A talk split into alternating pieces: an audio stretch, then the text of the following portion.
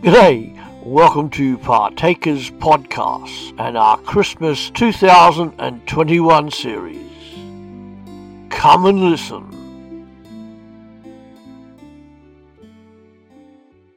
Today, we are hearing the wisdom of John Chrysostom of the 4th century. Behold, a new and wondrous mystery.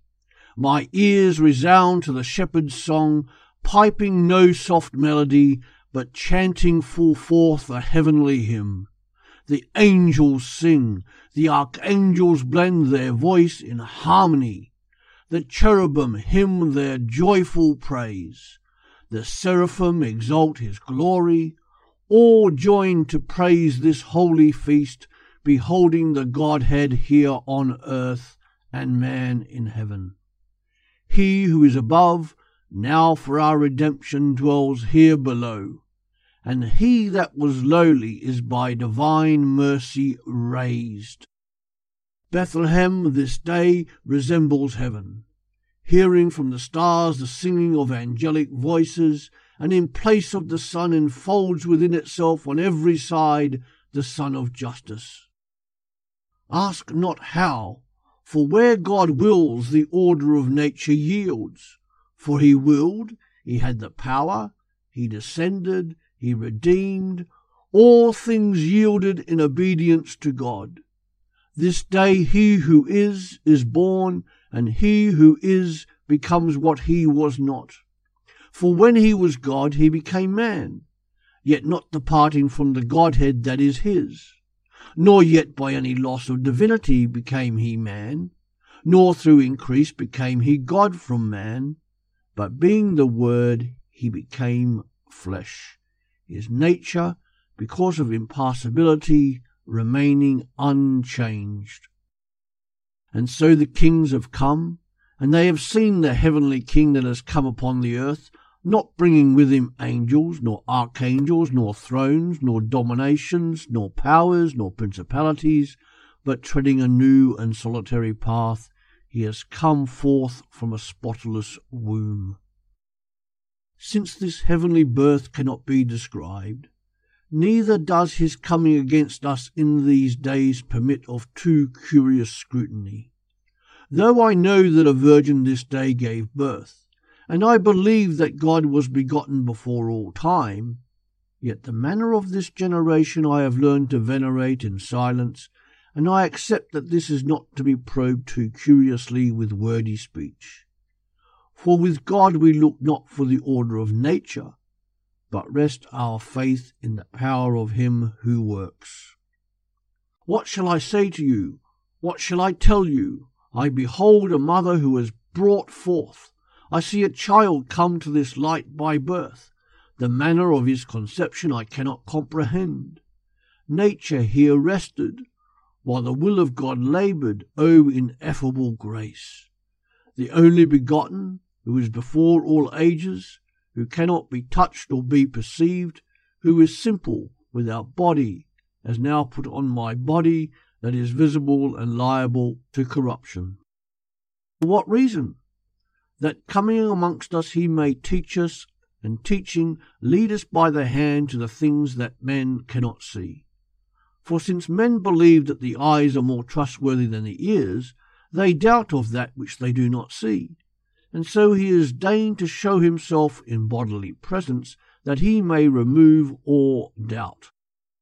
Christ, finding the holy body and soul of the Virgin, builds for himself a living temple, and as he had willed, formed there a man from the Virgin, and putting him on, this day came forth unashamed of the lowliness of our nature.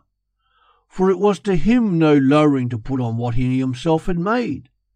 Let that handiwork be for ever glorified which became the cloak of its own Creator. For as in the first creation of flesh, man could not be made before the clay had come into his hand, so neither could this corruptible body be glorified until it had first become the garment of its Maker. What shall I say, and how shall I describe this birth to you? For this wonder fills me with astonishment. That Ancient of Days has become an infant.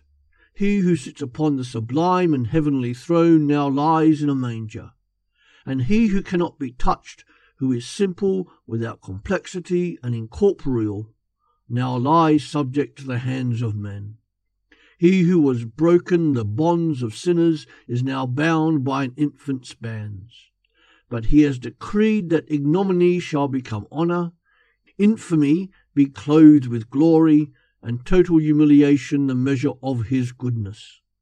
For this he assumed my body, that I may become capable of his word, taking my flesh. He gives me his spirit, and so he bestowing and I receiving, he prepares for me the treasure of life. He takes my flesh to sanctify me. He gives me his spirit that he may save me. Come then, let us observe the feast. Truly wondrous is the whole chronicle of the Nativity.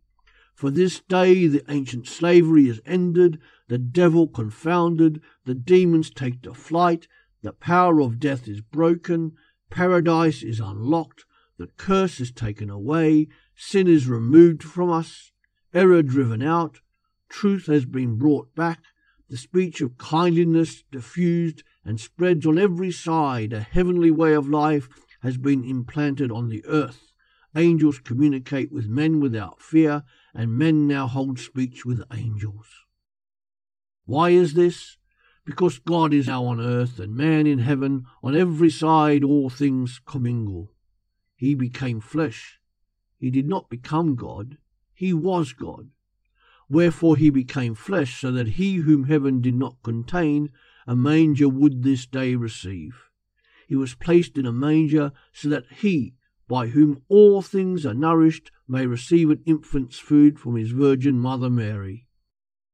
So the Father of all ages, as an infant at the breast, nestles in the virginal arms that the Magi may more easily see him. Since this day the Magi too have come, and made a beginning of withstanding tyranny, and the heavens give glory as the Lord is revealed by a star. To him then, who out of confusion has wrought a clear path, to Christ, to the Father, and to the Holy Ghost we offer all praise, now and forever. Amen. That's it for today. Thanks for listening to Partakers Podcast. Our Christmas book, God Gets His Hands Dirty, is available on Amazon. Go to www.pulptheology.com and you will find it there. Have a great day. See you later.